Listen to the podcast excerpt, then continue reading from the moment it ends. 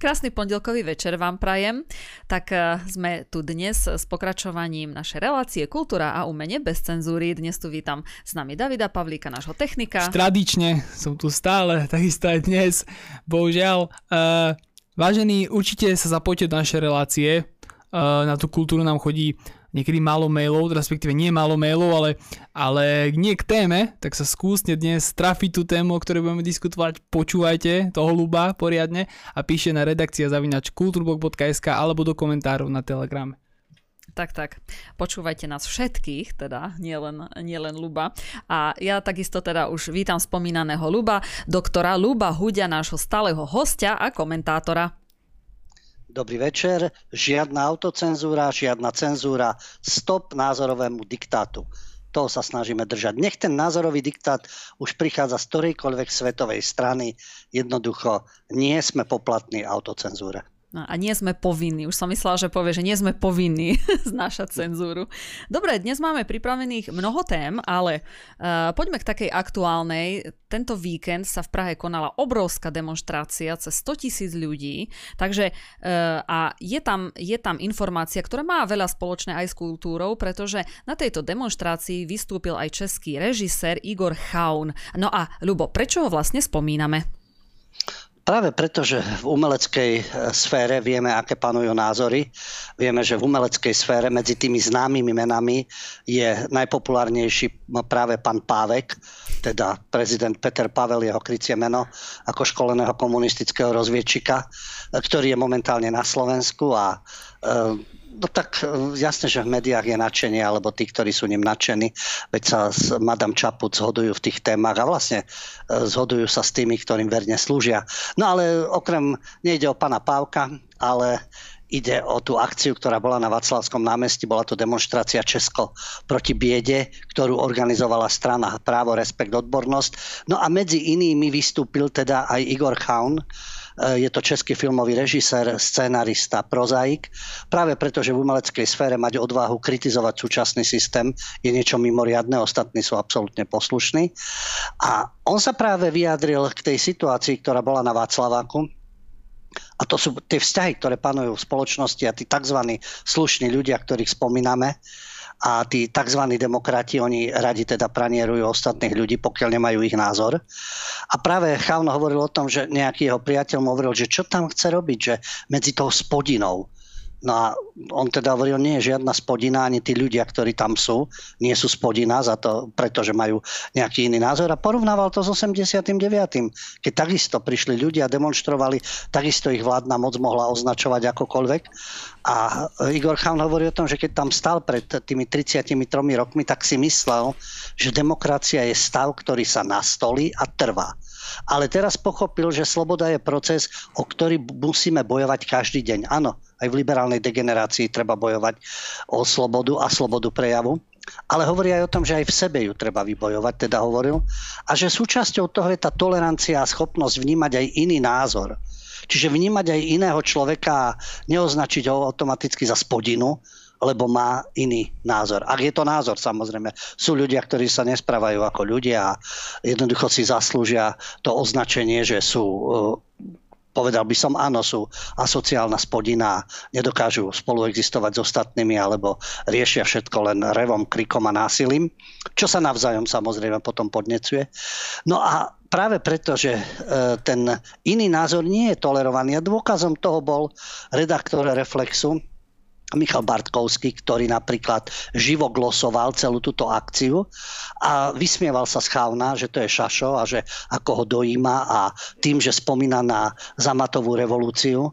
No takisto vtedajší systém tvrdil, že na tých námestiach alebo tí ľudia, ktorí tam prichádzajú, sú tiež rôzni agenti imperializmu a sú to, dnes sú všetci agenti Ruska samozrejme, tak to bolo aj s touto demonstráciou, že pomaly ju zvoláva Putin a Rusko. Aspoň takto tvrdili médiá a politici. A to je presne to, čo bolo. Vtedy to bolo samozrejme agenti západu a asociálne živly a nepriatelia režimu. A títo používajú to isté.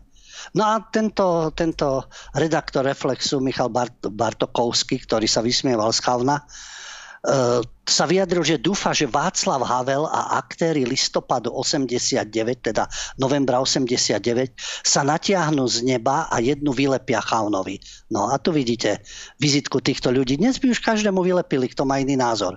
Samozrejme, budú sa oháňať pravdou, láskou, toleranciou, hodnotami, ale ako náhle nemáte ich názory, tak vás treba vyfackať. Ono je zaujímavé, že keď ich niekto bude fackať a mlátiť, tak to je nedemokratické. Ale pretože sa nejakému redaktorovi nepáčia slova režiséra Chauna, tak namiesto argumentácie, aby to prirovnal k tomu, že vážený súčasná moc sa podobá na, tej, na tú predchádzajúcu a hlavne novinári a e, tí, ktorí sa k tomu vyjadrujú. Ale najradšej by už fackala priamo z neba, takže neviem, či by Vašek Havel niekoho fackal z toho neba, ale tieto ich predstavy týchto slniečkárov a havloidov len potvrdzujú, že nejde o žiadnych demokratov. Mm-hmm. No ale na druhej strane si zober, ľubo, keby, eh, keby to bolo naopak, hej, ako zase ten dvojitý meter, keby zase Chaun hovoril, hej, že vyfacka niekoho, vieš, a tak ďalej. No to by som chcela vidieť, áno, aké by áno, boli áno, to by hneď bola vizitka, jasné, kto vie, aký je agenda, aká je stará štruktúra, neviem, neviem čo. Tuto je vidieť, ako eh, bavíme sa o kultúre. Kultúra, umenie bez cenzúry, autocenzúry.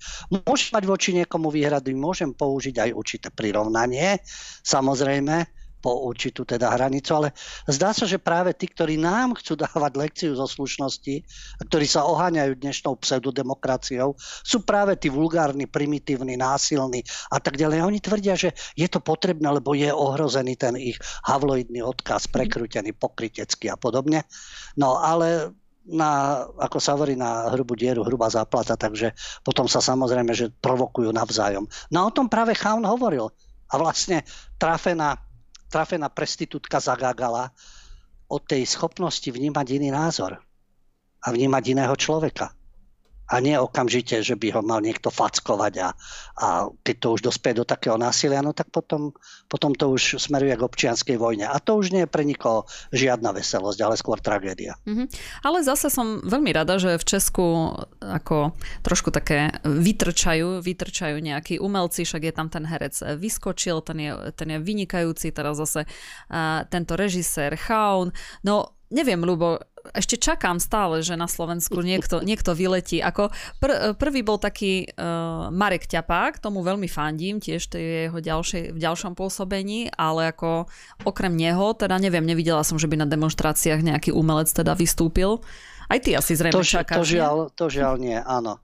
E, a niektorí tí herci alebo v tej umeleckej sfére, ne, sfére nepochybne majú názory, ktoré sa nestotožňujú s tými najväčšími štváčmi, ktorí sú na tribunách a poučujú ostatných a urobia si posedenie, ako sme mali minule Kemka a začínajúce herečky a do Dračika nepôjdem, lebo v Dračiku napísali také a také veci, kto, s ktorými ja nesúhlasím. A podobné excesy, to sa, to sa propaguje v týchto ich umeleckých, pseudoumeleckých hlavičkách, lebo nemajú tento nadhľad a to, o čom hovoril Igor Chaun. No a žiaľ, ako hovoríš, Marek Ťapák aj toho vyštvali ako programového riaditeľa zo slovenskej televízie a mm-hmm. jasné, že či je to herec, režisér alebo akýkoľvek umelec, asi by ho zožrali ako kanibali medzi sebou, keby sa odvážil povedať niečo nahlas. No samozrejme, presne tak. Ja len ešte dodám k tomu Igorovi e, Chaunovi pre divákov, že tento, tento režisér režíroval aj talk show Genzera a Suchánka, ktorú tu veľmi často spomínam, ešte niekedy veľmi dávno, lebo dnes už teda samozrejme nefungujú. Už Genzer je na jednej strane a Suchánek je na takej druhej názorovej strane. Ten už sa, ten už sa tiež možno, že bude hrabať za chvíľočku do politiky. Čo ty na to, Ľubo? To neviem, ale Suchanek ma teda prekvapil, ešte keď boli skutočne, boli výborní v tele tele a tam boli politicky nekorektné bomby, skutočne, čo dnes by nebolo možné, ale to bol rok 2001 a podobne. A Žilkova, no tak tá sa úplne spreneverila, to vieme, to je úplne poplatná so svojimi chorými vyhláseniami, keď schváľovala znásilňovanie v Nemecku, lebo ženy si vyberajú samcov určitých, keď pôsobila v Izraeli s manželičkom, keď tam bola, dnes už nie sú, propagovala Izrael, aké je to úžasné, aké je to tam všetko dokonale, absolútna propaganda, no tak bolo to, bolo, bola to taká relácia, ktorú financovali z Izraela, takže všetko bolo úžasné. No a pokiaľ ide o Suchánka, no tak mal som možnosť z minulého vidieť s nejakým tričkom Fagov Putin. Mm. A však fajn je to jeho názor, mohol mať na chrbte aj Fagov Biden, ako to by bolo tiež dobré, ale doteraz som si nevšimol, že by fakoval nejakého prezidenta, ktorý e, podľa, týchto, podľa tejto atmosféry, ktorá je, ktorý vedie vojnu a podobne, lebo celé tie roky viedli Američania vojny všade, kade po svete a oslobodzovali a vnúcovali tzv. demokraciu, svoj, svoj model na získavanie všetkých zdrojov v danej krajine. A vtedy nebol aktívny. Takže teraz sa mi zdá, že na tej moder- modernej ukrofilii a rusofóbii sa vezie aj Suchánek, takže neviem, že či to bolo chvíľkové nejaké pometenie, alebo čo tým chcel povedať. Mm-hmm. Dobre, tak poďme teda na ďalšiu veľkú udalosť, ktorá sa udiala pred pár dňami a bolo to 95. ročník odovzdávania prestížnych filmových cien Oscar. No a sprevádzali to zase nejaké nejaké, nejaké incidenty, tak p- prvý z nich bolo to, že nedovolili vystúpiť e, Zelenskému. No a druhá, druhá vec, zase najlepší dokument získal dokument Navalny, však ja, ako, ako inak. No ale boli tam samozrejme aj iné pozitívne momenty, takže uh, Ľubo, porozprávaj nám o tom. Ja už neviem, či pozitívne momenty. E, jeden z tých dokumentov je o Navalnom, to je samozrejme, veď politicky to musí byť vždy motivované a za najlepší zahraničný film boli, bol, bola vojnová drama Na západe nič nové. No, Remark a opäť to je známa tá téma, prečo práve Remark alias Kramer a toto dielko protivojnové. Áno, teraz je aktuálne protivojnové. Protivojnové diela boli aktuálne vždy, pretože permanentne sa viedli vojny, len samozrejme otázka prístupu aj umelcov, na ktoré sa pozerajú a na ktoré sa nepozerajú. Ten výťazný film, neviem, nevidel som ho e, všetko všade naraz. Je to kombinácia všetkého, fantasy, drama, komédia, sci-fi, akčný, všetko, čo chcete. E, ja som len čítal o ňom určité recenzie. E, je to teda o čínskej žene, ktorá vlastne ako paralelne funguje v rôznych, rôznych vesmíroch a má paralelné životy a prechádza z jednej dimenzie do druhej.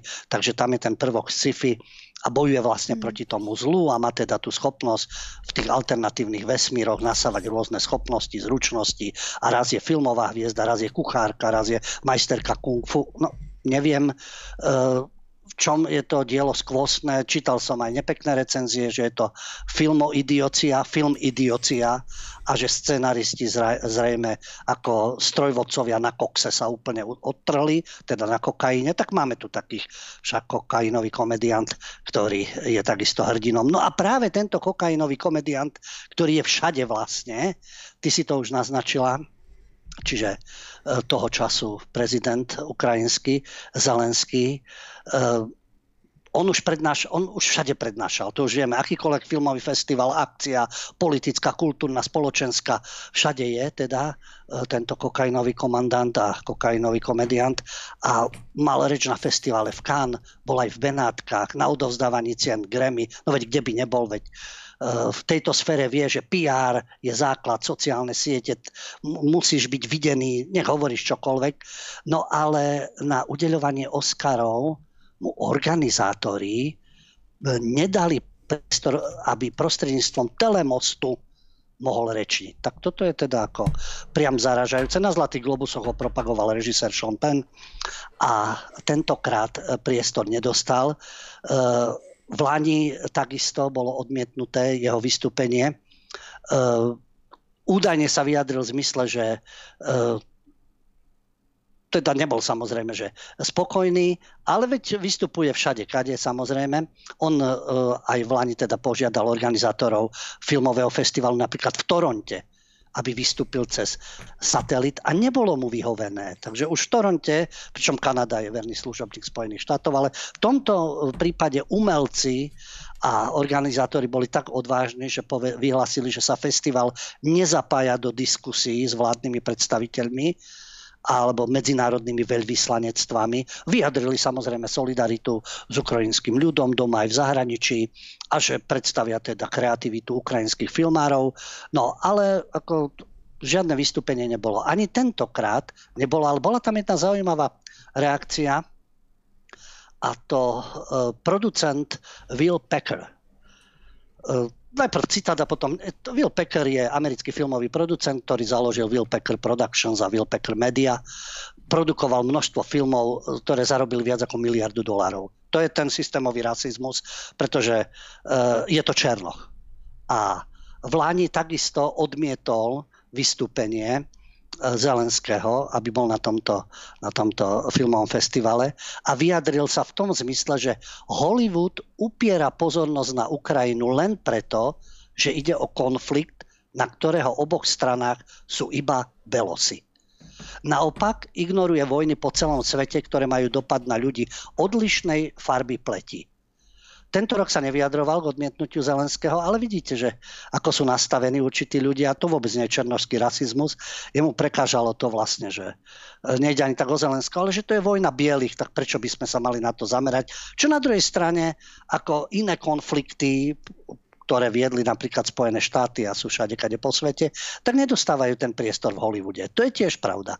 Ale na záver teda v súvislosti s touto správou ako Will Packer a mnohí iní úspešní v showbiznise, černosi, afroameričania, o akom systémovom rasizme a nadradenosti sa tu hovorí a podobne, keď títo ľudia pôsobia v kultúre, zarábajú milióny, zarábajú aj miliardy, majú svoje postavenie, môžu si dovoliť povedať, čo chcú, pretože je to iné, keby sa vyjadril niekto, dajme tomu, e, z bieleho obyvateľstva alebo umelec beloch a mal by, dnes si povieme o takýchto a tí majú potom problémy. Ale vidíte, takýto producent, úspešný, bohatý, si povie, že no a čo, veď toto je vojna bielých, tak prečo by, prečo by to malo mať teraz nejakú mimoriadnú pozornosť. Na druhej strane áno, lebo medzi tým aj, dúfam, že potom už nie, ale medzi tým bolo vojen a vojen. Mm. Hm. Ale ináč ešte k tým Oscarom. Mne sa veľmi páči, že bol ocenený Brendan Fraser. Ja mu totiž veľmi fandím, on mal taký veľký comeback, od dlhé roky o ňom teda nebolo počuť, lebo on veľmi pribral a tak celý tak schátral, niekedy to bol sex symbol 90 rokov, takže bol taký známy, krásny, sexy chlap dokonca, no ale potom ako prišli také psychické problémy, no a už vlastne ho vôbec nikde neobsadzovali. A teraz mal taký veľký comeback a, a hrá v, vo filme s názvom Veľryba, kde sa kde sa, kde hrá morbídne obezného a tak nevidela som ešte ten film, ale v podstate, v podstate mu fandím, pretože teraz sa mu podarilo aj schudnúť, aj tak vlastne dať sa dokopy. No nie je to ľahké a prešiel veľmi ťažkým obdobím, takže toto ma tak potešilo, že ho, je to taká inšpirácia, že dostal nejaké ocenenie ďalej, takže je to fajn. Dobre, poďme teraz teda ešte na Slovensko. Ty si, my sme teda minule spomínali uh, film alebo komédiu uh, s názvom Invalid. Ty si ju, Ľubo, videl, aj si ju dosť tak vychválil, že, že sa ti veľmi páčila.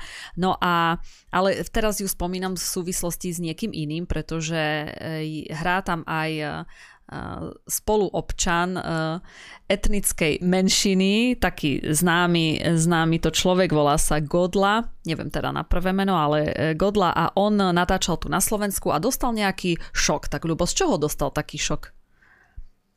Je to Indočech, Zdenek Godla, ja som hovoril o tom filme Invalid. On, Zdenek Godla, ale musím povedať, má, nemal, nemá takéto vyjadrenia ala, ala Iveta Žebek a podobne, ale tiež ho niečo zaskočilo. A tiež je zaujímavá tá reakcia teda. Tento Indočech alebo uh, herec, cigánsky herec Denek Godla má takú už rozbehnutú hereckú kariéru, nielen pokiaľ ide o invalida, čo ako hovorím, je to vtipné. Sú tam tiež všelijaké prvky samozrejme, ale v rámci toho, čo sa produkuje, je to vtipné. A českí a slovenskí tvorcovia ho, ho oslovujú. On sa netají svojou minulosťou. On sedel niekoľko rokov za lúpežné prepadnutie. A natáča teda rôzne, rôzne aj seriály Most, keď poznáte samozrejme e, viacero, vo viacerých filmoch Nikdy nesme sami, Skokan a podobne. A teraz teda hral v Invalidovi. A v rámci toho sa natáčalo v rómskej osade pri Galante. A tam ostal nejaký zaskočený, hovorí, že v živote niečo také nevidel. Že hoci je sám Róm, teda cigán, ale toto, čo zažil v osade, že to bolo niečo neuveriteľné, že nerozumie tomu, prečo s tým politici niečo nerobia, prečo dovolia, aby ľudia vo vašej krajine žili takto to vyjadril v jednom rozhovore, no je zaražajúce, e, čo s tým politici nič nerobia. V prvom rade by tí obyvateľia mali so sebou niečo robiť, pretože ostatní ľudia takisto v rôznych podmienkach žili aj v predchádzajúcich desaťročiach a postupne sa dopracovali k niečomu. A tuto je problém ako... Čo je zaražajúce? Nie je to otázka e, e, Zdenek Godla reaguje prirodzene, tak ako človek, ktorý je v určitom prostredí, vyšiel z určitého prostredia, hovorí otvorene veci. Ale tí, ktorí najviac obhajujú ten slobodný trh a minulý režim, čo sa máte čo vždy spoliehať na štát, pretože čo ste malé deti, každý musí byť zodpovedný za svoj osud a za svoje schopnosti. Tí, ktorí najviac kidajú na ten štát a oháňajú sa trhovým systémom a slobodou a podobne, a na druhej strane, keď to obvinujú ľudí, že sú nostalgicky po nejakom režime, kde štát zabezpečuje určité veci, hoci aj sociálne, ale sú veľkými obhajcami marginalizovaných skupín a tam chcú, aby sa štát o nich staral. Tak má sa štát starať, alebo sa nemá? Je potrebný, alebo nie je potrebný? On už keď je zazobaný a má svoje honoráre a má teda ten vánkuš finančný pod svojim zadkom, tak on už štát nepotrebuje, lebo on je ten úspešný a všetci ostatní sú hlúpi.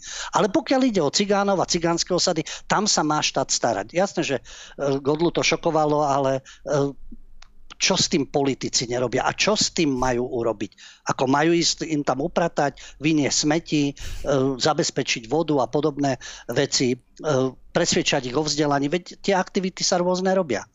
No ale počas týchto napríklad ako hovoril, on robil verejnoprospešné práce a e, vlastne tam si ho všimli e, pri, na Chomutove, teda, kde robil verejnoprospešné práce, tam bol casting a tam si ho všimli a to zmenilo jeho život. No ale opäť uh, hovorí, že že to videl prvýkrát v živote a aby som citoval aj u nás v Česku sú Romáci, ale to, čo som zažil na Slovensku, ma úplne zaskočilo až paralizovalo. Vašich Romov žije na kope tak veľa v takých podmienkach, že doteraz sa z toho neviem spamätať. Vidíte, aj cigáni medzi sebou sú šokovaní, ale znovu, veď to, ten osud si vybrali tí ľudia, oni tak žijú. Ostatní sa takisto museli o seba postarať. A keď hovorí o tom, no hovoril rôzne zážitky, to zase ochrancovia prírody a podobne, by tiež by im tiekli slzy, čo sa tam deje s obsami, žiadne tajomstvo, aj reportáže o tom boli, dokonca aj v mainstreame e, to odchytávanie psov a e, predaj psov, teda už určitých častí, e, konzumácia psov a podobne. A on tam videl scénu, ako nejaké šteniatko tam odpadlo a e, miestna cigánka ho chytila a hodila do kontajnera. Tak oni to odtiaľ zachraňovali, zavolali zveroleka a tak ďalej a tak ďalej. A kladol si, úplne logicky si kladol otázky Godla, ale ako je vidieť, e, opäť sú naučení, že nech sa štát postará, nech sa gadžovia postarajú, nech sa niekto postará. Tak áno, štát sa stará o aj o sociálne otázky, samozrejme, ale aj tí ľudia musia chcieť. Tak ako sa vyjadril, že toľko bordelu, špiny a kríz, čo tam behalo po dvoroch, domoch, že to bolo niečo hrozostrašné. A stále som si opakoval, prečo nejdu bývať do mesta, nezamestnajú sa a nežijú normálnym životom. Kladol som si otázky a otázky, čo im môže vyhovovať na tom, že žijú v špinavých budách. Tak čiastočne si už odpovedal najprv volá politiku štát, ale on za to nemôže, to je pochopiteľné, že takto uvažuje. A potom to vidí a kladie si otázky, prečo. Prečo nejdú, prečo im to vyhovuje, prečo nežijú normálnym spôsobom života. Veď nikto ich tam nenúti, aby e, týrali psov, aby e, fetovali, aby e, mali to prostredie, v ktorom sú, aby žili asociálnym spôsobom. Kto ich k tomuto núti? Čiže tam treba začať aj od seba, čo cigánsky politici nie, pochopiť. A, ale jednu zaujímavú vec, ktorú povedal, a to je na vyššej úrovni ako ktorýkoľvek politik a Nikolsonové a podobne, keď eh, sa v súvislosti eh, s, tým, s touto osadou vyjadril. U nás v Česku sa hovorí, a myslím si, že sa to aj reálne tak robí, že sa nemá dopustiť, aby sa viac ako tri rómske rodiny nasťahovali do jednej bytovky alebo do jedného bloku. Pretože ak nás Rómov začne byť na jednom mieste viac, skupiny naberajú na sile a to nevedie k ničomu dobrému. To bola jeho rada na záver. Takže takisto veľmi zaujímavé a zaujímavý postreh človeka, ktorý je v tomto prostredí a takto sa, takto sa vyjadri. Mm-hmm. Eh, dobre, ja len teraz rozmýšľam, lebo po tých osadách chodia, volá sa Československý kastračný program, to len taká informácia mimochodom toho všetkého, pretože ja ich dosť, dosť sledujem a robia naozaj záslužnú prácu, ale s tými, s tými osadami je to tak, že eh, peniaze sa tam sípú však dlhé roky. A nie len zo Slovenska, ale aj z Európskej únie, ale Samozrejme, záhadne, každé dva roky sa musia postaviť nové a nové baráky pre nich, samozrejme. Takže je to také záhadné, možno, že majú veľa alergií, že stále potrebujú uh, nové, nové novostavby, lebo to bude určite v tom. Oni by, oni by normálne ináč žili, si myslím, hej, len ako stále je nejaký, nejaký problém asi uh, v tých bytovkách a v tých domoch, čo im stávajú. Možno, že to nie, nie sú ekomateriály, možno preto nie sú spokojní, vieš, no, takže asi tak. Nie, možno, že rasisti tam vozia krysy, bordel, alebo... špiny, nutia ich kradnúť psov alebo predávať ich sádlo a podobne. No, takže asi, asi to schválne teda chcú, aby ich bolo čo najviac, aby boli na tom jednom mieste, aby nemuseli pracovať. To asi bieli rasisti ich do toho nutia.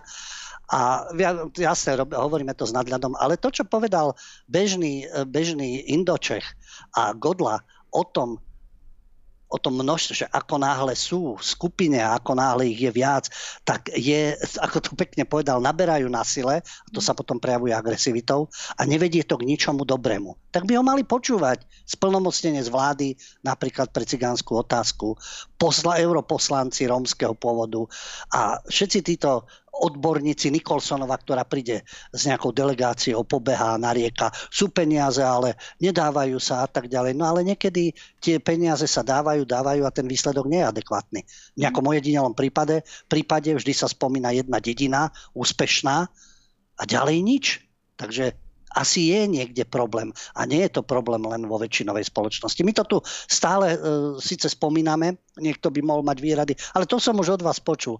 Ale na druhej strane stále počúvame nárek a stále obviňovania väčšinovej spoločnosti a stále nejaké sťažnosti a samozrejme, že to ide z Európskej centrály, práve tí, ktorí v živote nežili v blízkosti cigánskej osady alebo nežili v blízkosti cigánskych rodín alebo v paneláku, takto husto obývanom a osídlenom alebo v tesnej blízkosti, ale žijú si v nejakých svojich dobrých štvrtiach, no a hrajú sa na humanistov a tu prichádzajú poučovať. Čo to, ako, to, ako to dopustíte?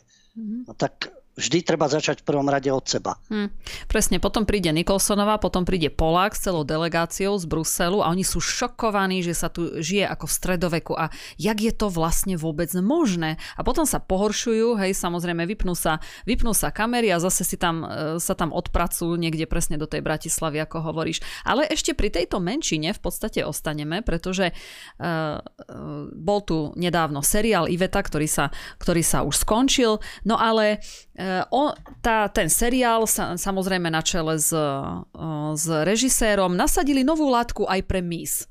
Takže, takže Lubo, daj.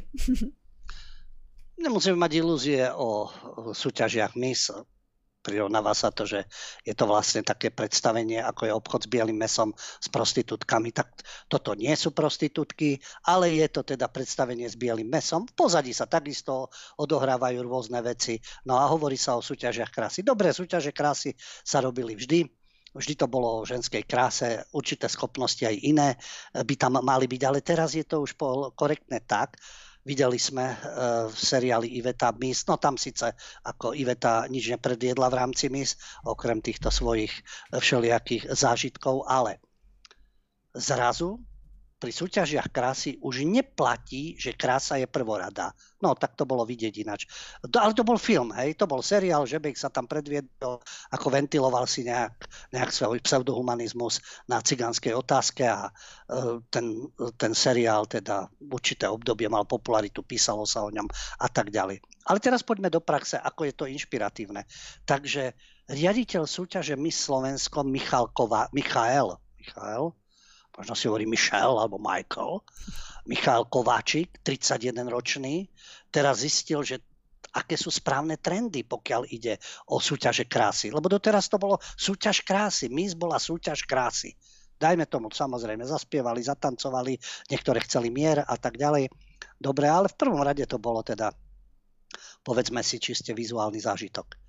Ale tentokrát tá súťaž bude zameraná na osobnosti dievčat a primárne sú to aktivistky za práva menšín, LGBTI a influencerky. No, vieme, influencerka, e, ktorá ako, však čím, čím je ten vplyv, ako ovplyvňuje ľudí a čím, tam tiež ako veľa toho intelektu nie je, ani duchovná, ani nejaký hodnot. Takže tento Michael, Michael alebo Michel hovorí, že oni hľadajú dievča, ktoré inšpiruje svoju generáciu. Svoju generáciu v nejakej oblasti. No tak influencerky vieme, ako inšpirujú. Chcete mať nejaké prsia, pery, kabelku, chcete ísť na nejakú dovolenku, šplachoce za vami vodička, alebo uh, máte nejakého dobrého sponzora, v nejakom autičku sedíte, alebo čo ste jedli, čo ste, no a tak ďalej. No takže uh, tú generáciu inšpirovať v nejakej oblasti a vyberajú sa dievčatá, ktoré sú v niečom aktívne, čiže rómska aktivistka, alebo dievčatá, ktoré majú zaujímavé štúdia, no najlepšie sú rodové však, genderové štúdia, keď sú, tak to je úplne úžasné, alebo robia podcasty. No, e, je zaujímavé, o čom sú tie podcasty, samozrejme. Mm. Takže tento riaditeľ súťaže, Michael, Michel, Michael, hovorí, že e, tá dvanástka, čo teraz bude, to bude rôznorodá, aby tam bola tá diverzita. No, mhm. tak bude, bude to diverzné všetko a už vieme, čo, kto všetko sa už môže stať nejakou kráľovnou krásy a prečo. Takže hlavne, hlavne tá diverzita, hlavne tá rozmanitosť a hlavne tie zaujímavé štúdia. Mm-hmm. No a potom sa bude stávať presne to, čo sa nedávno stalo v Amerike, že uh, Miss ženskú Miss, vyhrala nejaká 150 kilová transgender, neviem aká, lebo ona mala tú osobnosť. Oni hľadajú teraz presne osobnosť. Osobnosť, osobnosť, čiže, áno. áno čiže med, medzi riadkami, áno, čiže medzi riadkami menšina, etnikum, uh, splnené kvóty, LGBT samozrejme. Najlepšie, keby bola, možno, že aj bude nejaká černoška alebo nejaká mulatka, kto vie. Najlepšie samozrejme LGBT príslušnosť, najlepšie nebinárna, aby samozrejme nebolo na nejakú jednu druhú stranu. No a proste fajn, jasné. A bude robiť podcasty samozrejme s uh, transgender nerozhodnými uh, týmito fluidmi a ja neviem čo, všetko, androidmi a neviem. No, Ale tak potom vieme. to nie je súťaž krásy, tak mm. potom nech to nazvú, je to súťaž diverzity. Tak. Alebo teda uh, súťaž aktivistiek alebo súťaž influenceriek. Hmm. Ale potom nech nehovoria o tom, že to je mis alebo že je to súťaž krásy. No. Nepochybne môžu byť aj títo ľudia ako estetickí, ale keď sa na prvé, na prvé miesto kladie, čo to ty vlastne propaguješ? Ja si ty z tej správnej komunity a e, hľadáš to svoje pohlavie, nevieš, či ho máš, nemáš, alebo aké bude. A vtedy si tá aktivistka a ovplyvňuješ svoju generáciu, lebo všade máš reklamu, lebo ťa všade pretlačajú. No, takže uh, je vidieť, ako sa to prelína aj do reality rôzne tieto pseudokultúrne podnety. Mm-hmm. Tak influencerka samozrejme, to už vieme, kto vyhrá, to bude samozrejme Plačková, však teraz tá najnovšia je prednáša na tých, na tých vysokých školách, však úplne v pohode, ona má čo naučiť samozrejme. No, takže Jasné, dobre, bude to zaujímavé. A ja si myslím práve, že oni ešte napadnú aj to slovo mis, mám taký pocit, že to ešte bude nejaké ako diskriminačné alebo, alebo možno nejaké rasistické. Ja ešte čakám, kedy, kedy vyletia s tým, že mis je nejaké ako, že to nie je korektné samozrejme. Takže možno, že to zmení fakt ešte aj, na, ešte aj názov. Dobre, eh, ešte skúsme pred, eh, kým si dáme prestávku, ešte skúsme jednu tému, lebo ty si chcel spomenúť eh, fanúšika Star Wars v jednej danej téme, takže skúsme ešte to povedať. To je náš divák, ktorý, ktorého zaujalo, je teda fanošikom Star Wars, ságy. A v tretej sér- sérii The Mandalorian mu chýba postava Cara Dune. Tú postavu hrala herečka Gina Carano. My sme ju už aj spomínali. A on teda odkazuje, že prečo, ona mu tam chýba, ale že prečo tam nie je. Tak je to už vlastne kauza ešte z, 20, z roku 2021, preto Gina Carano nemá šancu, pretože jej pracovný pomer bol ukončený z dôvodu prejavov na sociálnych sieťach. Musíš mať správny názor. No ona totiž to spochybňovala už vtedy nosenie rúšok, legitimnosť volieb v Spojených štátoch, prirovnala republikánov k Židom v nacistickom Nemecku v tom zmysle, že sú spoločensky šikanovaní a ostrakizovaní. No áno, štúdio Disney ju vyhodilo, je to súkromná spoločnosť, Môže si robiť, čo chce, samozrejme, aj svojich zamestnancov, e, rozhoduje o svojich zamestnancov, pokiaľ sa rozhodnú, že á, nie, nie sú pre nich prínosom, ale navonok sa štúdio Disney prezentuje ako rodinná, nekonfliktná a maximálne korektná spoločnosť. No vieme, aká rodina LGBT, už pre detičky od rána do večera v rozprávočkách, nekonfliktná, no evidentne konfliktná, keď niekto má iný názor, tak ho treba seknúť samozrejme. A Čím sa to líši od predchádzajúcich praktík? Samozrejme, e, iných režimov, keď názorovo nevyhovuješ, ona, nevyzer, ona nevy, e, nevyzývala k násiliu ani k likvidácii niekoho. Ani nepreklínala niekoho, ani neurážala. Len mala iný názor na tie pomery, ktoré sú v Spojených štátoch. No a potom sa samozrejme účinne šíri v mene dobrá, v mene dobrá sa šíri takýto teror a potom sa šíri strach. No a potom sa už aj ľudia boja vyjadrovať, aby niekoho neurazili. Alebo ich niekto neudal. No a boja sa o svoju kariéru. No a tí aktívni tí sa zase prezentujú ako sú prebudení, akí sú progresívni. Mm-hmm. Ale Gina Carano sa pomaličky už teda vracia aj na tú filmovú scénu, ako mala, mala tie dva roky, bola bez kšeftu, ako sa hovorí, ale teraz myslím, že už začína niečo, niečo točiť, uvidíme, aký, to, aký, aký dlhý dosah bude, uh, to bude mať. Dobre, ja by som teraz navrhla, dajme si teda prestávku a potom budeme pokračovať v našej debate. Tak sme späť po krátkej reklame, no a už pokračujeme teda v našej debate. Vrátime sa teda opäť do Česka, pretože máme ďalšieho týpka, ako sa hovorí, eh, na pranier a je to človek, ktorý tiež má také, dá sa povedať, že správne názory, všetko berie s nadhľadom a ide o speváka zo skupiny Jar a jedná sa o Ota Klempíře. Takže, Ľubo, povedz nám, aké mal vyjadrenia je to ten zaujímavý prístup, aj my sme svedkami toho, v piatok sa budeme o tom samozrejme rozprávať po stopách pravdy, že pokiaľ nie ste na jednej alebo druhej strane barikády, tak jedni aj druhý po vás idú, lebo vás okamžite označia, lebo im nevyhovuje tento váš názor.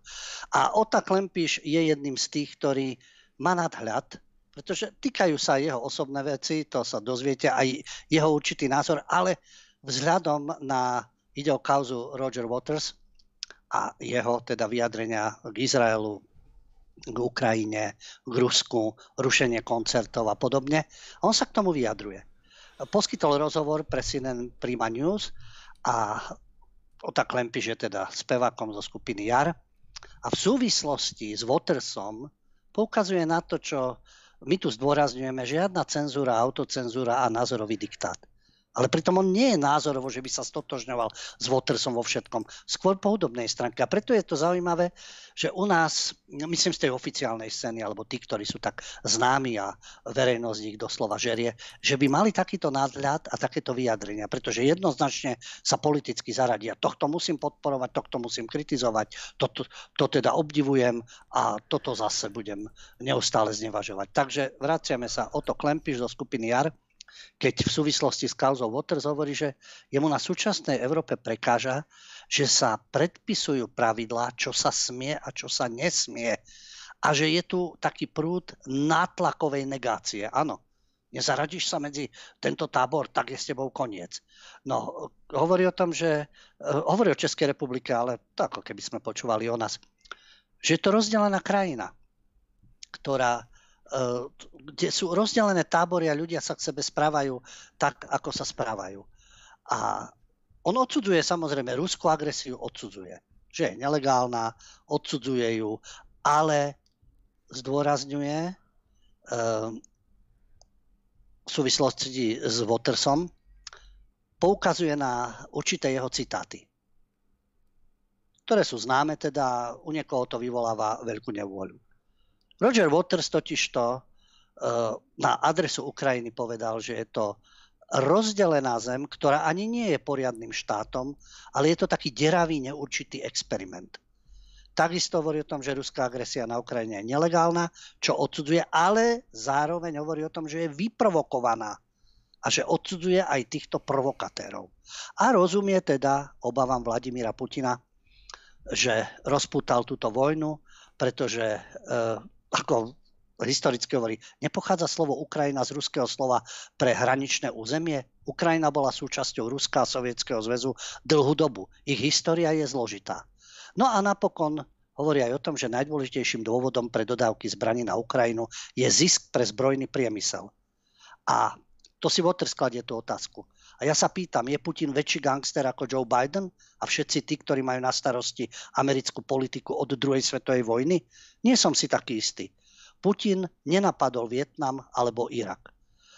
No a samozrejme, že tieto citáty s tým teda vybehli na Otu Klempiža, čo na to hovoria. On sa ohradil, že a ja mám niekoho súdiť za jeho názory?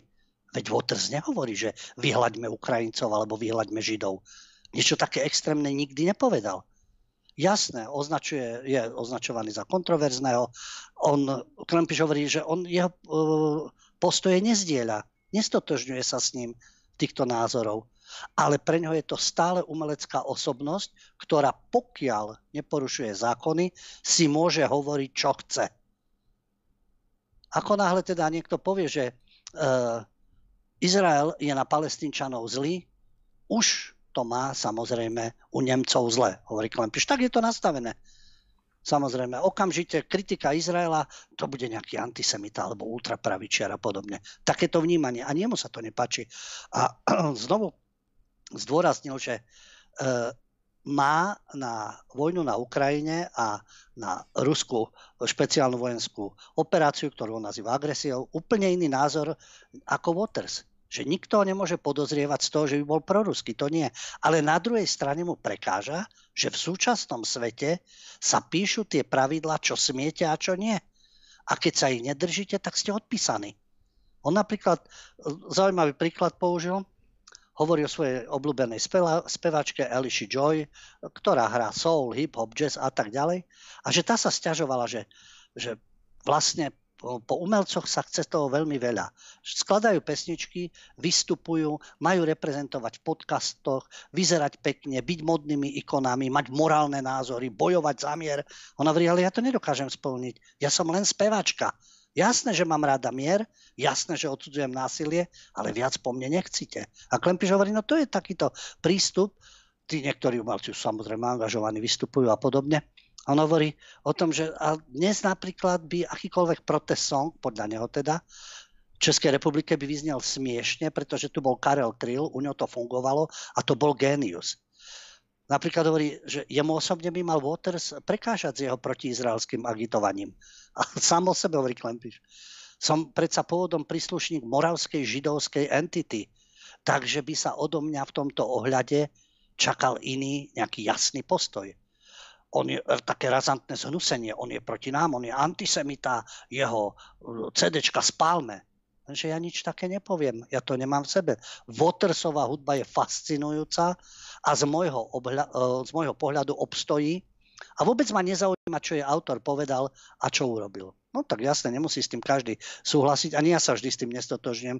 Takisto ma zaujíma, čo ten umelec, akým spôsobom života žije, alebo aké názory hlasa, alebo koho propaguje. Takže, ale to je názor, názor speváka skupiny Jar, samozrejme, z tohto pohľadu. A uh, hovorí aj osobnú skúsenosť, že zatiaľ, čo on je z moravskej židovskej vetvy, tak on má ženu palestínčanku, Sálech. Palestínčanku z Nabulusu, zo západného brehu Jordánu.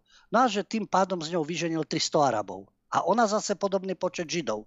A keď sa zidú na návšteve, tak e, stretáva palestínčanov, ktorí sú v pohode ľudia.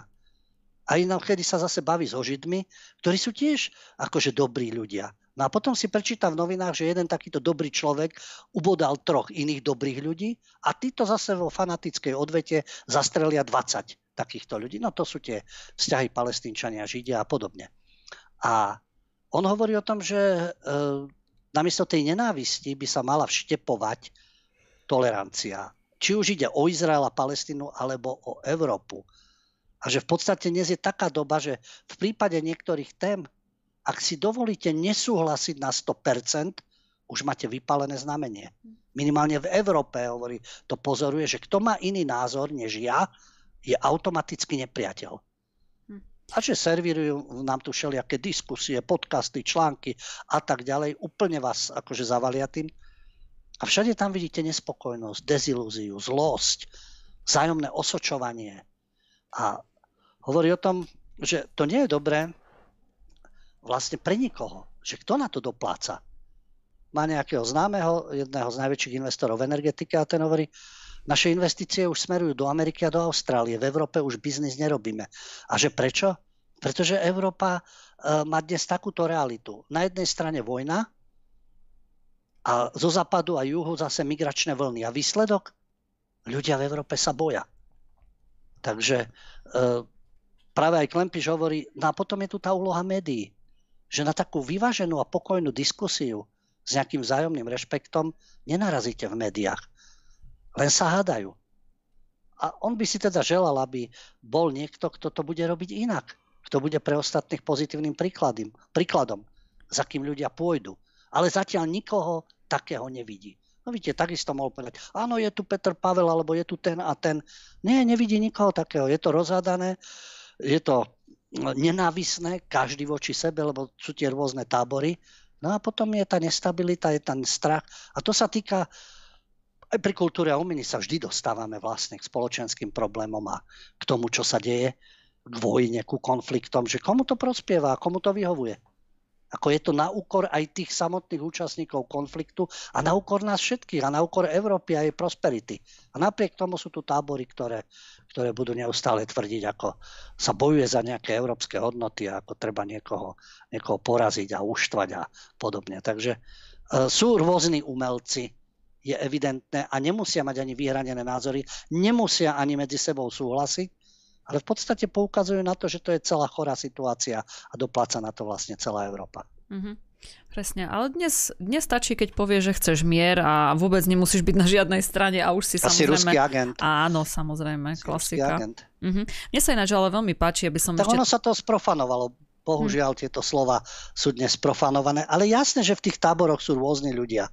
To je samozrejme. Takisto uh, chcete mier, chcete prosperitu pre svoju krajinu, aby sa tá situácia upokojila, ale prečo vzývať sovietský zväz a vzývať Stalina a zastaviť s kosakom a kladivom, to je na jednej strane.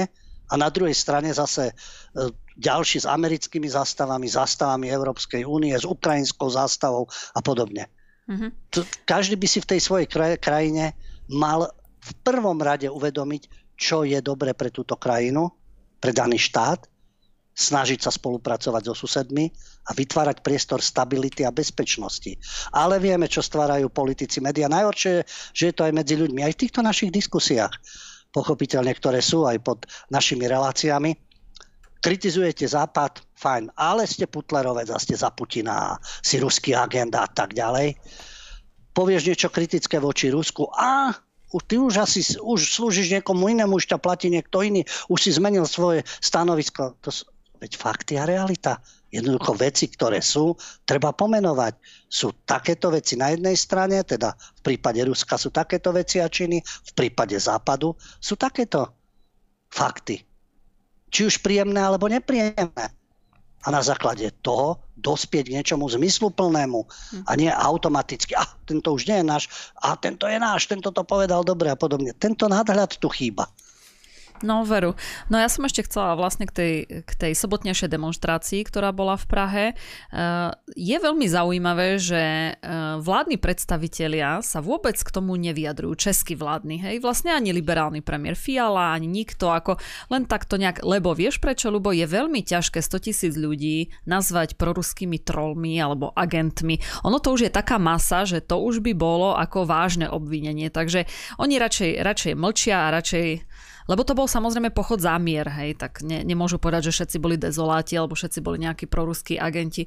A tam už, mne sa to ako veľmi páči, lebo už vidno, že tá masa niečo fakt dokáže, takže tá, tá vláda sa začala, začala báť a radšej sa stiahli, radšej sa k tomu nevyjadrujú, lebo keby tam bola skupinka ľudí samozrejme, tak už ich, už ich média, aj, aj tí, tí vládni predstavitelia už, už ich tam zožerú, ako sa hovorí, ale teraz keďže to bolo na takej masovej úrovni a to, to bol fakt úžasný počet na, na tých 100 tisíc ľudí, tak je vidno, že už, už aj tá liberálna vláda sa začína trochu stiahovať a dajú, začínajú si dávať pozor na jazyk, ako sa hovorí. Takže je to, je to fajn. Dobre, poďme teda na ďalšiu tému. Uh, už sme dlho nehovorili o cancel culture, takže eh, spomenieme teraz autora komiksov Scotta Adamsa, pretože aj naňho, naňho došlo, pretože mal uh, nenávisné prejavy. Tak ľubo, čo zase takýto človek povedal? To je práve o tom, čo je aj v rámci kultúry na jednej a umenia, ale aj pokiaľ ide o slobodu prejavu.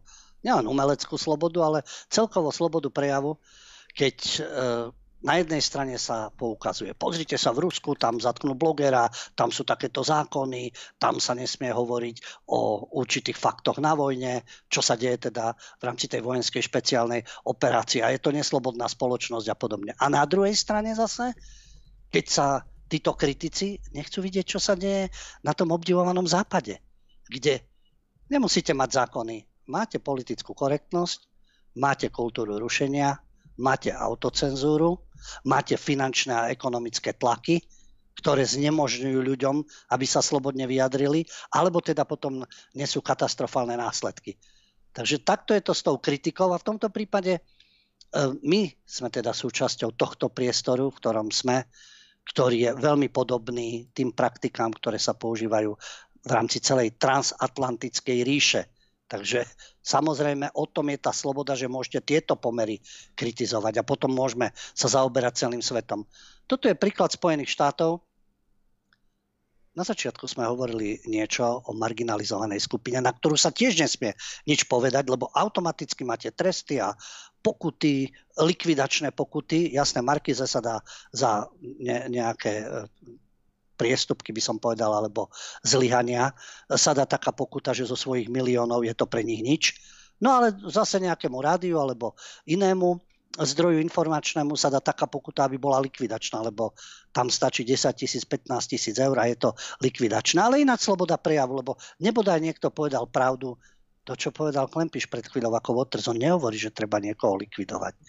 A takisto v rámci marginalizovaných skupín, keď sa poukazuje na ich zlyhania, nedostatky, a čo by mali tí ich čelní predstavitelia, ktorí sa tým tak oháňajú, robiť. A už je, sú z toho určité politické konsekvencie alebo do nebodaj trestného znamenia. A toto je prípad Scotta Adamsa, ktorý e, je autorom komiksu Dilbert a teraz momentálne americké médiá oznámili, že nebudú publikovať tento komiks, pretože Adams mal údajne rasistické výroky. On má svoj YouTube kanál, web CNN o tom okamžite informoval a on na svojom YouTube eh, programe Real Coffee with Scott Adams hovoril o prieskume verejnej mienky firmy Rasmussen Reports.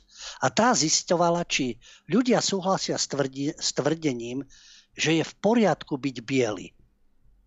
No a podľa údajov firmy 53% Američanov čiernej pleti súhlasilo s tým výrokom. 53%, no ale tam je ešte z tých afroameričanov. A potom je jedna obrovská skupina, takmer druhá polovica, ktorá si myslí niečo iné. No a Scott Adams si len dovolil povedať, že aj príslušníci afroameričanov alebo černovského etnika sú nenávistnou skupinou alebo rasistickou nenávistnou skupinou. A dokonca povedal, že na základe aktuálneho vývoja by možno najlepšou radou pre bielých ľudí bolo utiec od Černochov poriadne ďaleko.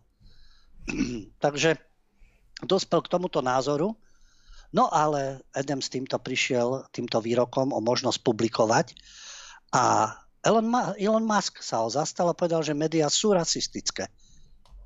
A vyhlásil, veľmi dlho boli americké médiá rasistické voči nebielým ľuďom. Teraz sú rasistické voči bielým a Aziatom. Rovnako sa to stalo aj s elitnými vysokými a strednými školami v Amerike možno by sme mohli skúsiť nebyť rasistický. Potom samozrejme Elon Musk zmiernil a povedal, že a tie Edemsové komentáre neboli dobre, ale obsahovali prvok pravdy. To je to, čo tu zaznelo na začiatku. Vplyvný černovský producent v Amerike povie, že to je kvôli tomu, že tam zápasia bieli. Čiže hneď to posunie do tej rasovej roviny a Černok si to môže dovoliť. Koľkokrát to hovoríme o černovskom rasizme. Ten sa prejavuje v praxi. Takisto, keď si máte uh, čiernu históriu, si tomu hovoria, alebo odovzdávanie cien v rámci black music a podobne. Veď to sú rasistické, rasové prvky. Niečo obdobné, že rozdávala by sa ceny len v bielej hudbe a bola by len biela literatúra a tak ďalej. A to sa stiažujú bohatí černosy bohatí, ktorí sú v rámci showbiznisu, bavíme sa o kultúre, rôzni speváci, producenti, herci, producentky, herečky, alebo to producent, to, to herečko, lebo vieme, že aj nebinárni sú všelijakí. Ale na druhej strane sa takto belem, ani nehovoriac, sa ventilujú voči bielým ľuďom. Oni už nezažili žiadne otroctvo, ani nezažili rasizmus.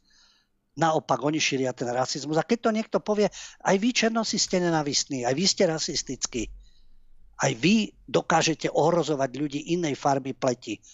Keď sú rabovačky a násilnosti, tak rabujú aj azijské obchody. Aj medzi sebou sa rabujú, no to je opäť určitá vizitka. Ale v prvom rade teda nenávisť voči bielým, Azíčania si musia brániť svoje obchody a e, chovávať sa a ešte plus medzi sebou. A keď to niekto skonštatuje, no tak je to fakt.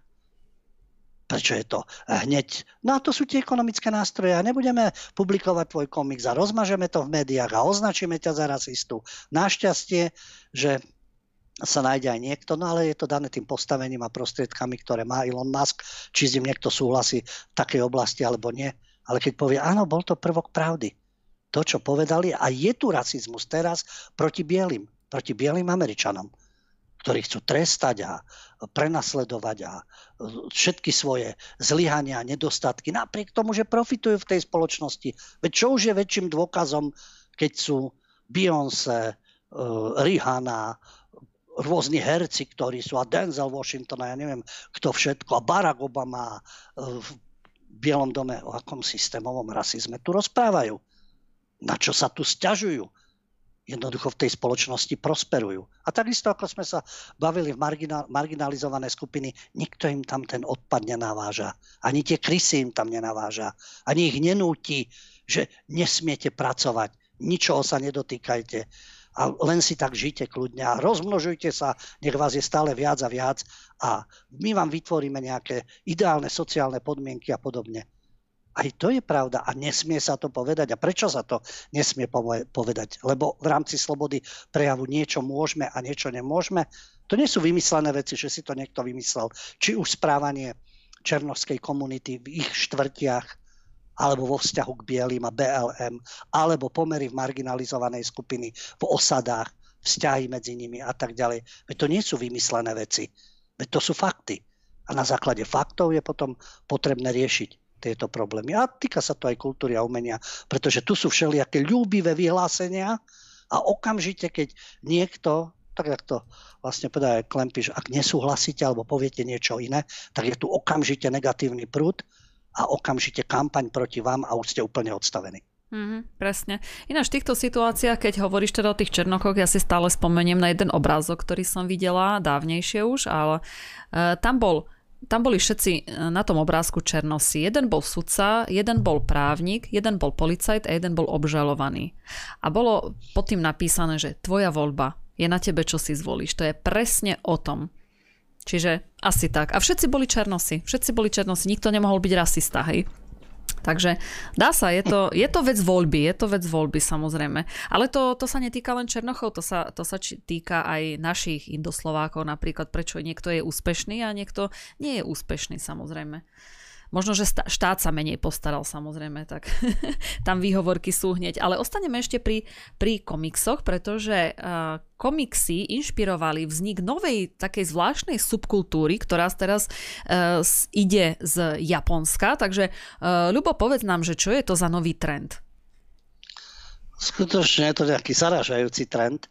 Je to subkultúra alebo mládežnické hnutie Redan, ktorý je, ktoré je inšpirované japonským anime seriálom Hunter x Hunter a e, prejavilo sa to práve v Rusku a na Ukrajine. Ale nie, že by Ukrajinci proti Rusom a Rusi proti Ukrajincom, ale v každej tej krajine, totižto v Rusku aj na Ukrajine sa šíri táto násilná subkultúra Redan, kde si skupiny tínedžerov dohovárajú bitky v nákupných centrách, tam majú paprikové spreje, boxery a tak ďalej. Polícia tam zatýka stovky ľudí v Kieve, v Charkove, Lvove, boli takéto, uh, takéto stretnutia týchto agresívne naladených mladých vyznavačov subkultúry Redan, mo, motivácia teda z anime, z komiksov japonských, aj Ryodan sa to nazýva. A tí sa tam teda chystali do tých bitiek. A to isté, e, čo e, na Ukrajine, teda v Kiev, Charkove, Lvove, to bolo napríklad aj v Moskve a v ruských mestách. 350 ľudí, ktorí sa tam prišli mlátiť, aj v Petrohrade, v Kursku, Novosibírsku, v Kazani a obdobné zase veci, e, stovky mladých ľudí zase na Ukrajine. Väčšinou ide o neplnoletých, aj dievčatá sú tam, desiatky dievčat a podobne v nákupnom stredisku, kde sa mlátia medzi sebou. No, viete, aký vplyv môže mať aj určitý komiks, alebo určitý, čo sa dá všetko z pakultúry alebo subkultúr, subkultúr vlastne, e, čo, čo z toho môže vyplynúť v rámci tých neplnoletých mozgov. Ale politicky ako sa to zneužíva. Tak Ukrajinci tvrdia v Charkove, keď došlo k týmto vytržnostiam, tvrdia, že to podnecuje Rusko.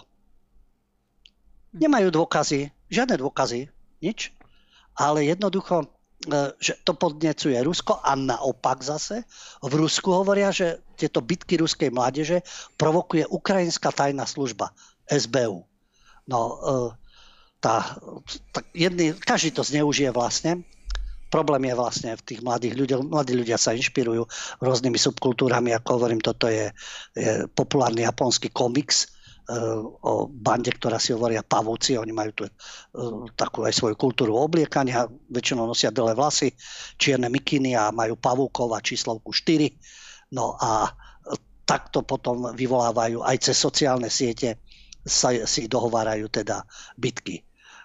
Takže jedni obdi- o, teda obvinujú druhých, Ukrajinci, že to robia Rusi, Rusi zase Ukrajincov, že toto vyvolávajú teda tieto konflikty a dokonca aj v Bielorusku, aj tam tamojšie ministerstvo vnútra samozrejme rieši túto situáciu a podobne. No, e, dokonca e,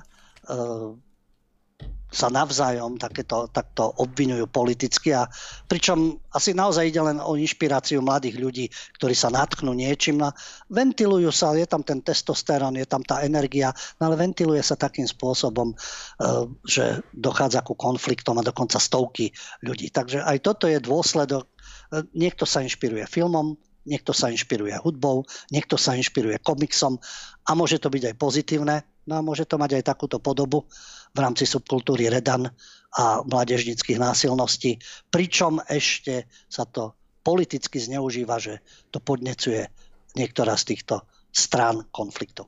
Hmm. Vieš čo, už asi tí ekoaktivisti sú lepší. Tí sa aspoň prilepia niekde na zem a aspoň neotravujú tam nejaké, nevyvolajú nejaké bitky v tých nákupných centrách. No zvláštny, zvla, zvláštne rebélie sú uh, v, tejto, v tejto dobe. No. My sme mali rebeliu len takú, keď sme si roztrhali rifle napríklad, že sme chodili v roztrhaných rifliach, čo si pamätám, no a tak, no ale tak, vieš, doba sa mení zase. Tak, dobre, poďme teda na ďalšiu správu. Eh, my sme o troch mušketieroch hovorili už dávnejšie, ale uh, už sa tento film dostal do britského filmového spracovania. Zatiaľ teda nemal tento film premiéru, ale čo je na tom zvláštne, oni to fakt zrealizovali, že D'Artagnana hrá Černoch. Takže dočkali sme sa v podstate. No, takže Lubo, čo na to hovoríš? Nebol by to problém, keby e, mohla byť tá situácia reálna. No ale ide o Európu 17. storočia, ide o francúzske kráľovstvo, známy to príbeh Traja mušketieri, no britský film, tentokrát už nakrútený po novom. No a úlohu D'Artagnana hrá nejaký neznámy herec, Puller Lechman, no a e, ten samozrejme nie je biely Darmo je to podľa literárnej predlohy Alexandra Dima, Dimasa. A vlastne 16. E, marca 2023 teraz má mať premiéru. No ale je tu snaha o korektnosť, takže e, musia byť zastúpené všetky ľudské rasy a vyvolalo to pochopiteľne aj diskusiu, keď bol zverejnený trailer na YouTube a ľudia tam teda e, typujú, že kto na budúce pre potreby showbiznisu zčier, zčernie, že bude musieť byť Černoch. No, tam dokonca navrhujú napríklad film o Zelenskom, že by mohol byť a mohol by byť čierny Zelenský, samozrejme, pokiaľ to bude britsko-americká produkcia a tie, ten princíp, že to tam musí, byť, tam musí byť zastúpený každý vlastne, aby sa nikomu neublížilo a nikto sa neurazil, hoci toto je literárna predloha. A tam e, takáto osoba nefiguruje. No už tu bol taký príbeh, keď anglickú kráľovnú Annu Bolejnovu hrala Jodie Turnerová Smithová, takisto Černoška a to vlastne vysielala britská televízia Channel 5. Trojdielný projekt to bol, ale úplne prepadol u divákov.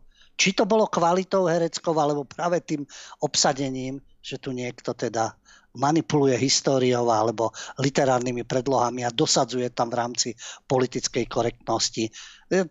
To tu opakujeme stále, ale tak potom dobre, tak keď politická korektnosť, tak naozaj Martina Luthera Kinga nech hra Eskimak. Áno? Alebo Nelsona Mandelu nech hra Beduin. Alebo Japonec. napríklad, aby to bolo takéto vyvážené. Keď v európskych dielach literárnych, historických sú neustále obsadzovaní eh, neviem len afroameričania, afrobriti, afroevropania a podobne. Niečo afro tam musí byť, hoci to s tým nemá nič spoločné. Veď oni majú svoju literatúru, svoje diela, svoje postavy, fantázy, takisto im vymýšľajú samozrejme Čierny panter a tak ďalej. Tam hrajú len černosy hlavné postavy, tak nie je to fantazíne. Tak môžu, ako hovorím, môžu si aj zo svojej histórie nakrúcať, ale asi by sa divili, keby tam, e, keby tam bol dosadený, ale potom každý, ako skutočne nielen bieli, ale aj Aziati, Indiáni, Eskimáci, Arabi a tak ďalej, ktokoľvek. Hmm, hmm, tak asi tak hovoríš. Ináč, e, dosť takým vrcholom bolo, keď mala e, morskú panu Černoška hrať ja neviem, či sa to nakoniec realizovalo, ale boli už také teda avíza, že to už, už teda, už aj dokonca vybrali tú herečku, ale tam bola taká vlna kritiky, že neviem nakoniec, či to teda e, nakrútili alebo nenakrútili, to už som potom nejak ďalej nesledovala. Tiež by to možno, že stálo za zmienku pozrieť, že či to tak je alebo nie, alebo ako som spomínala ešte dávnejšie, taký e, fantasy tiež e, seriál, no on vlastne nebol uvedený, že je fantasy, ale bol fantasy v tom, že boli dve morské panny, sestry, jedna bola biela, jedna bola černá nožka, takže musel byť fantazy, lebo ako reálne teda to by asi nebolo možné, že by jedna bola blondína, druhá bola čierna, takže neviem. V prebudenom svete je všetko možné. Ale vzhľadom na ten čas, ktorý nám plinie, ale ako viem, asi veľa otázok nebýva a ten čas tam je. Ja by som predsa len ešte zaradil, lebo to je o týchto dohadách, ktoré tu neustále panujú, kto je putlerovec, kto nie je, kto je prozápadný a kto zastáva také a také názory. Veľmi zaujímavý príspevok od Vedrany Rudan, Rudanovej. Vedrana Rudan, my sme ju spomínali, je to chorvátska novinárka a spisovateľka, ktorá nenávidená liberálnymi kruhmi, ale kritizovaná aj konzervatívnymi kruhmi, pretože takisto tie zlyhania nemieni zatajovať, či sú na jednej alebo na druhej strane. Ona pracovala pre viaceré chorvátske noviny a ako novinárka pracovala aj pre štátny rozhlas a má veľmi také povedal by som, veľmi odvážne zamyslenia. A jedno z nich, takéto zamyslenie je s názvom Smrť Putinovi. Teraz počúvajte, čo na túto tému napísala táto spisovateľka. U nás to samozrejme nikto nepreloží, ani nebude o tomto polemizovať, ale stojí to na, na zamyslenie sa. Opäť to vyznie jednostranne, ale má teda ten nadľad a prečo o tom nevedieť. Takže čo píše Vedrana Rudan vo svojom príspevku? V rámci svojho blogu pod názvom Smrť Putinovi. Každý normálny, kto dnes píše na tému, v akom svete to žijeme, musí text začínať vetou Smrť Putinovi. Takže Smrť Putinovi. Každý normálny, kto dnes píše na tému, v akom svete to žijeme, musí zabudnúť, v akom svete sme žili. My starí si ešte živo pamätáme vojnu vo Vietname. Deti boli upaľované zaživa, napalmové bomby podpaľovali kopce a údolia, úroda bola pokrytá špeciálnym jedom. Američania nechceli, aby vo Vietname zostal komunistický kameň na komunistickom kameni. Moji rovesníci, kdekoľvek žili, búrili sa proti vojne, odmietli odvod v Amerike, utiekli do Kanady. Vy, nie tak starí ľudia, si pamätáte Afganistan, Irak, Líbiu. Mnohí písali o tých vojnách. Väčšina novinárov by začala svoj článok vetou smrť diktátorovi. Veď preto musela byť Líbia zničená. Aj v Iraku žil diktátor. Koniec koncov, preto musel byť Irak zničený. Domorodci, konečne slobodní, by mali právo zabíjať sa ďaleko od čerpacej stanice ropy, ktorou zaplatili osloboditeľom za ich oslobodenie. Oslobodení ľudia zostali vždy bez vody a jedla, ale ako sme sa dozvedeli, pre demokraciu všetko. Takže za mojich čias, pre mojich rovesníkov, takéto oslobodzovanie nedemokratických krajín západom na čele s Amerikou nebolo normálne. Za mojich čias si takmer všetci moji rovesníci mysleli, že Západ je agresor, ktorý kradne, zabíja a páli. Neoslobodzuje. Dnes nežijem vo svojej dobe, preto sa čudujem a samozrejme, aby ma prijali ako normálnu, dodržiavam pravidla. Ešte raz napíšem, smrť Putinovi. My starí si musíme dávať pozor, ak nebudeme stále kričať smrť Putinovi, niekto nás trčí do blázinca. Putin je zlý chlapec. chce zničiť demokratickú Ukrajinu, okradnúť jej, okradnúť ju o bohatstvo, urobiť z jej občanov bezdomovcov a žobrákov, vypaliť ich domy, mesta, pôrodnice, nemocnice. Zlý Putin dnes robí Ukrajincom všetko to, čo Západ a dobrí Američania predtým. Prečo teda toľko planetárneho úžasu? Ste naozaj takí hlúpi ľudia vo vašom veku? Nič nové sa nedeje. Kto zhodil atomovú bombu? Zabudli ste na Hirošimu a Nagasaki? Chcem povedať, že poznám svet, v ktorom žijem. Hádam, kto je ten bad boy, ako zlý chlapec. Všetko mi je jasné. Pozerám a čítam. BBC, CNN, Index, ráno i večer chorvátske noviny. Jediné, čo mi v tejto strašnej vojne nie je jasné, smrť Putinovi, smrť Putinovi. Kto je ten dobrý? Odpoveď musí byť len jedna. Joe Biden. Je na čele Ameriky, ťaha za všetky nitky, fajčí mu Európska únia aj tá Kanada, ktorá už nie je Kanadou mojej mladosti. Fajčí mu celý normálny moderný svet. CNN a BBC a Intex a jutárny a večerní to sú chorvátske noviny, neustále publikujú analýzy Putinovej osobnosti. Autormi sú spravidla špičkoví odborníci. Preto viem, že Putin je blázon, egomaniak, psychopat, Hitler vašej doby, nenávistník všetkého demokratického, vrhač atomových bomb. Pýtam sa, kde sú osobnostné rozbory Joea Bidena, muž, ktorý vládne Amerike. Prečo je pre psychologov, psychiatrov a iných hlavných odborníkov úplne nezaujímavý? Keby nám CNN a štáb vysvetlia, prečo starý Joe nemôže zísť z pódia, kde hovorí o tom, ako by mal vyzerať váš svet. Prečo dobrý chlapec Joe hľadá mamu, nech je kdekoľvek. Ako by muž na čele Ameriky zvládol, keby mu povedali, že je sirota bez mamy a otca. Znižilo by to jeho schopnosť posúdiť svet, v ktorom žijeme? Áno, vo vašom svete je možné všetko. Zhúlte sa a držte hubu. Za mojich čia sme fajčili marihuanu a kričali. Neurobili sme nič, pretože ľudský druh sa zmeniť nedá. Ale neboli nám vymité mozgy. Dnes máte CNN, BBC, Index, Jutárny, Večerný list, ja by som dodal Denní gen, Aktuality, SME. Pýtali ste sa v poslednej dobe sami seba, ľudia svojej doby, kto je tu šéf? Treba vysvetľovať? Stačí sa zamyslieť. No dobre, no rozmýšľam teraz, Ľubo, že či si dáme ešte nejakú krátku prestávku, ešte kým skončíme, ale ja si myslím, že ešte by sme mohli aspoň, Dobre. aspoň jednu A keď sú, keď sú tam nejaké otázky? No ja pozriem čo? akurát. Mhm. Idem pozrieť otázky. Tak za chvíľočku. Tak sme späť po kratučkej prestávočke. No a máme ešte viaceré témy, ktoré by sme chceli rozobrať. Keďže teda e, nemáme nejaké otázky, tak otázku mám ja, Ľubo, lebo ja som zachytila informáciu, že na dome Anny Frankovej, však všetci vieme, e, kto to bol, sa objavil zvláštny nápis. A ja viem, že tú informáciu si počul aj ty, tak mo- mohli by sme to priblížiť divákom. Áno, na dome Anny Frankovej sa objavil text, ktorý spochybňoval pravosť jej denníka. Vieme, že Anna Franková je modla, natáčajú sa filmy, nakrúcajú sa filmy, knihy sa vystavujú a tak ďalej. No a teraz pomocou laserovej projekcie na fasáde toho domu Anny Frankovej v Amsterdame bol nápis, ktorý sa týkal jej denníka. Anna Franková, to už všetci povinne musia vedieť, bolo židovské dievča, ktorá ako 15-ročná po udaní skončila. Dokonca boli teórie, že ich udali samotní Židia. Aj to sme už rozoberali. A skončila teda e, skončila v rámci vtedajších koncentračných táborov. A nadácia Anny Frankovej podala trestné oznámenie, pretože v tom dome, kde sa ukrývala s rodinou, je muzeum. A na fasáde sa objavil text, ktorý e, spochybňoval e, denník e, vzhľadom na to, že bol napísaný guličkovým perom. A tam na tom texte bolo uvedené Anna Franková vynašla guličkové pero, pretože guličkové pero sa začalo používať až po druhej svetovej vojne. Múzeum túto akciu označuje za popieranie holokaustu a vyjadroval sa k tomu aj premiér holandský, že antisemitizmus nemá miesto v Holandsku a nič také sa nemôže akceptovať.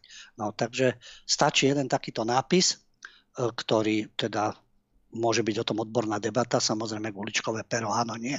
Alebo ako to bolo s denníkom pravosť, nepravosť.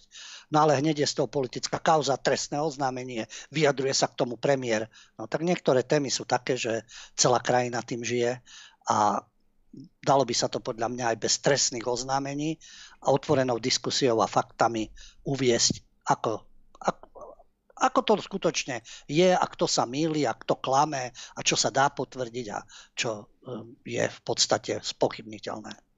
Mhm. Myslíš, že sa budú uh, touto témou ešte zaoberať nejaké, čo ja viem, napríklad židovské obce alebo takto?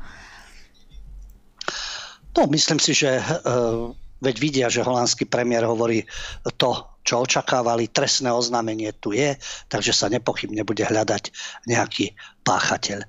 No, uh, ja si myslím, že o čomkoľvek bez trestných oznámení by sa malo diskutovať, pokiaľ nedôjde k zločinu, pokiaľ nedôjde k porušeniu zákonov, no ale zákony sú zase nastavené a prijímané všelijako, aby obmedzovali slobodu prejavu. Lebo aj o, tejto, aj o tomto období sa má slobodne diskutovať.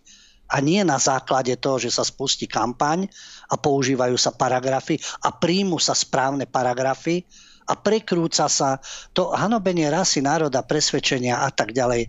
Vieme, ako sa vyjadrujú určití novinári, určití blogeri, ktorí sa tiež titulujú, akí sú vznešení a úctiví, ako sa vyjadrujú na adresu celého štátu, jeho histórie, jeho historických predstaviteľov, na adresu národa a tak ďalej, čo by tiež bolo na paragrafy, no ale tým sa nikto nebude zaoberať. No a potom sú tu vyvolení, kde sa nesmie povedať vôbec nič. Mm-hmm.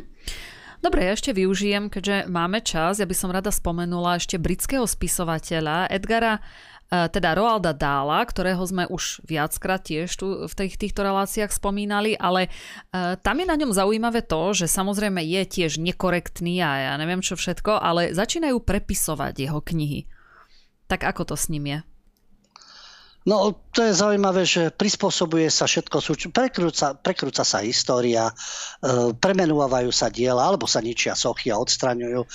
Práve to sa týka aj prepisovania kníh britského spisovateľa Roalda Dala, e, aby tam neboli nesprávne výrazy, ktoré sú považované dnes za urážlivé. Je známe jeho dielo, bolo aj sfilmované Charlie a tovare na čokoládu a v tom novom vydaní kníh sa menia celé pasáže, ktoré sa týkajú napríklad hmotnosti, mentálneho zdravia, rasy a podobne. E, napríklad e, je taká postava e, v rámci diela Charlie a tovare na čokoládu Augustus Glup. Je taký chlapec, ktorý je posadnutý jedlom a už nie je obrovský tlstý, ale je enormný. Potom je tam taký trpasličí kmeň, ktorý pracuje v tej továrni na čokoládu, Willy Wonka a e, už e, to nie sú mužičkovia, umpalumpovia teda, ale sú to malí ľudia. Takisto kniha Čarodejnice má tam novú pasáž, kde čarodejnice, pretože nosia parochne, aby zakryli, že sú plešaté, tak v novej verzii je uvedené, existuje mnoho iných dôvodov, prečo ženy môžu nosiť parochne a nie je na tom nič zlého. To ešte treba aj objasňovať. Samozrejme. Dokonca Salman Raždy, ktorý je obeťou islamského prenasledovania, však autor satanských veršov, kde za urážku islamu ho chcú zabiť a napadli ho a podobne, hovorí o tom, že Roald Dahl nebol žiadny aniel, ale toto je absurdná cenzúra.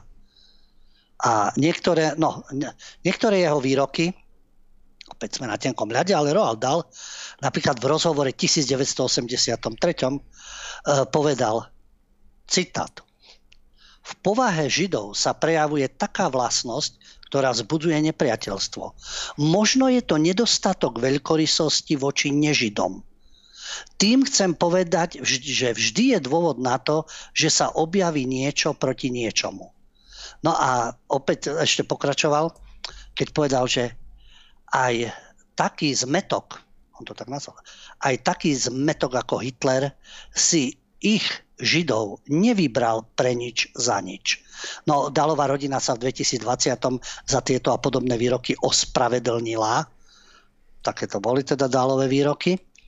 A pokiaľ ide o jeho diela, tak e, naopak kritici to s tým nemá nič spoločné. To, čo povedal aj Salman Raždy, dal bol, aký bol, ale táto cenzúra, aj tí, ktorí kritizujú tento prístup, hovoria, ale čo to je toto prispôsobiť diela z minulosti vnímaniu v 21. storočí? Veď to ohrozuje ducha toho diela. A vlastne znemožňuje aj čitateľom, aby boli konfrontovaní so svetom, aký v skutočnosti je. Dokonca spoločnosť Roald Dahl Story Company, ktorá má ku knihám práva uviedla, že spolupracuje s vydavateľstvom Puffin Books tak, aby upravili tie príbehy, tak, aby sa z nich mohli tešiť deti aj dnes. Ako sa to šikovne, čiže ja cenzurujem vyjadrenia, slova a tak ďalej, aby sa deti mohli tešiť dnes. No, tie, dokonca jazyk v jeho knihách skúmajú s nejakou špeciálnou skupinou, mm-hmm. aby, a opäť sú tu tie čarovné slovička, aby bola literatúra pre deti inkluzívnejšia a prístupnejšia. Dokonca Pen Club, čo je organizácia spisovateľov a presadzuje slobodu slova, uviedli, že pokiaľ sa pustíme do snah opravovať údajné urážky, namiesto toho, aby sme to nechali na čitateľoch, aby mohli knihy vnímať, aké sú a podľa toho na ne aj reagovali. Hrozí nám, že prekrúcame diela veľkých autorov. Hm. Toto sa deje dnes v rámci kultúry sa prepisuje, ale jasné, trestné stíhania sú na iné veci, ale prepisuje sa kultúra, prekrúcajú sa, sa tie veci, ktoré pôvodne autory v svojej dobe napísali a všetku minulosť teda prispôsobíme na dnešný pometený progresivizmus.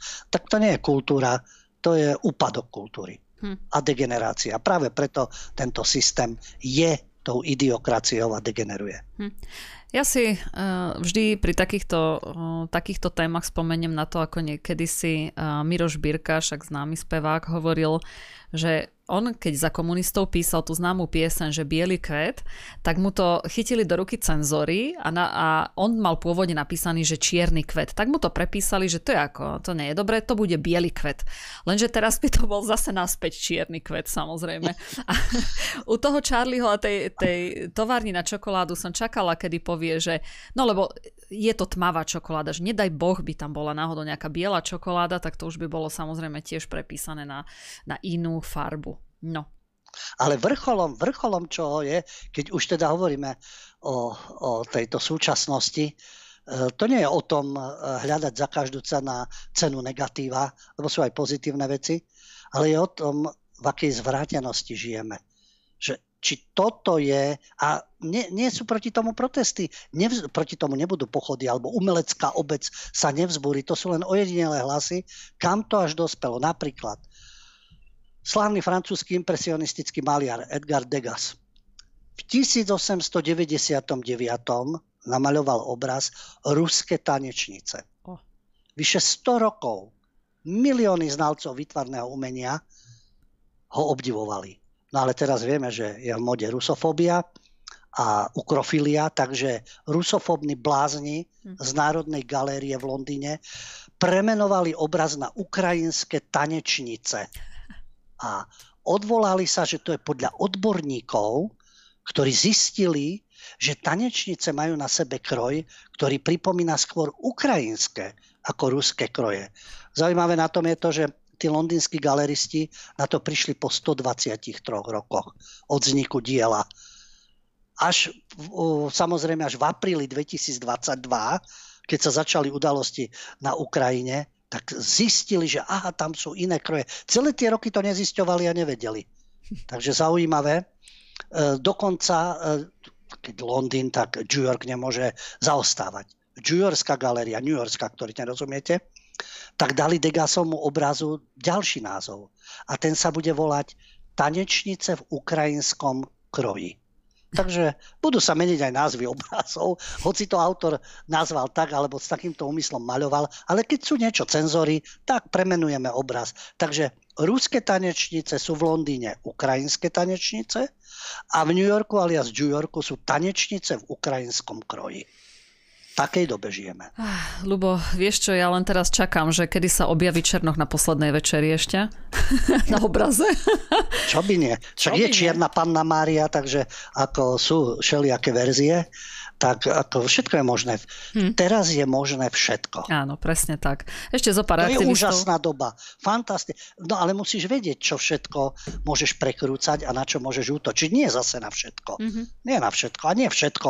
Nemôžeš všetky fakty z histórie uvádzať a hlásiť sa nejakému historickému odkazu. Ty musíš vedieť, na čo máš útočiť a čo máš propagovať. No a keď sa tomu prispôsobíš, tak máš dojem, že aký si slobodný. Hm. Je to šialené, no. Je to, je to šialené a to prekrúcanie, to, to nemá obdobu. A to ešte, najhoršie na tom je, že ono to ešte bude pokračovať, lebo to ešte nie je koniec, to ešte len teraz si myslím, že naberie na obrátkach, takže dobre. To sa tak... bude stupňovať, samozrejme, ale mm. práve preto o tom informujeme, aby si ľudia z týchto informácií vytvárali aj svoje postoje a názory, aby to, čo dostávajú z mainstreamu a o čom ich presviečajú, aby vedeli, že sú aj iné informácie a sú takisto pravdivé a sú takisto reálne a svedčia o tom, keď už sme pri kultúre, že niečo smrdí v tejto Európe a v tomto západnom svete. Tak. Dobre, Lubo, ja by som tým pádom už aj dnes uzavrela našu, našu reláciu, takže ja ti veľmi pekne ďakujem za prínos do kultúry, ale alternatívnej zatiaľ. Ďakujem za spoluprácu v rámci štúdia, tebe za moderovanie a vám všetkým za, ponor, za pozornosť. Dúfam, že sa v piatok počujeme, vidíme a pokračujeme vzhľadom na to, že minulý piatok po stopách pravdy vznikli určité polemiky a myslím si, že žiada sa pokračovať v tejto téme a k objasňovaniu. Príjemnú dobrú noc, dovidenia, do počutia. Mm, dobre, David, takže, takže aj s tebou sa dnes lúčim. Krásne. Tak, aj s, vami sa, aj s vami sa tiež lúčim. No a v stredu vás pozývam sledovať spravodajský blog. Buďte v obraze. Majte sa krásne.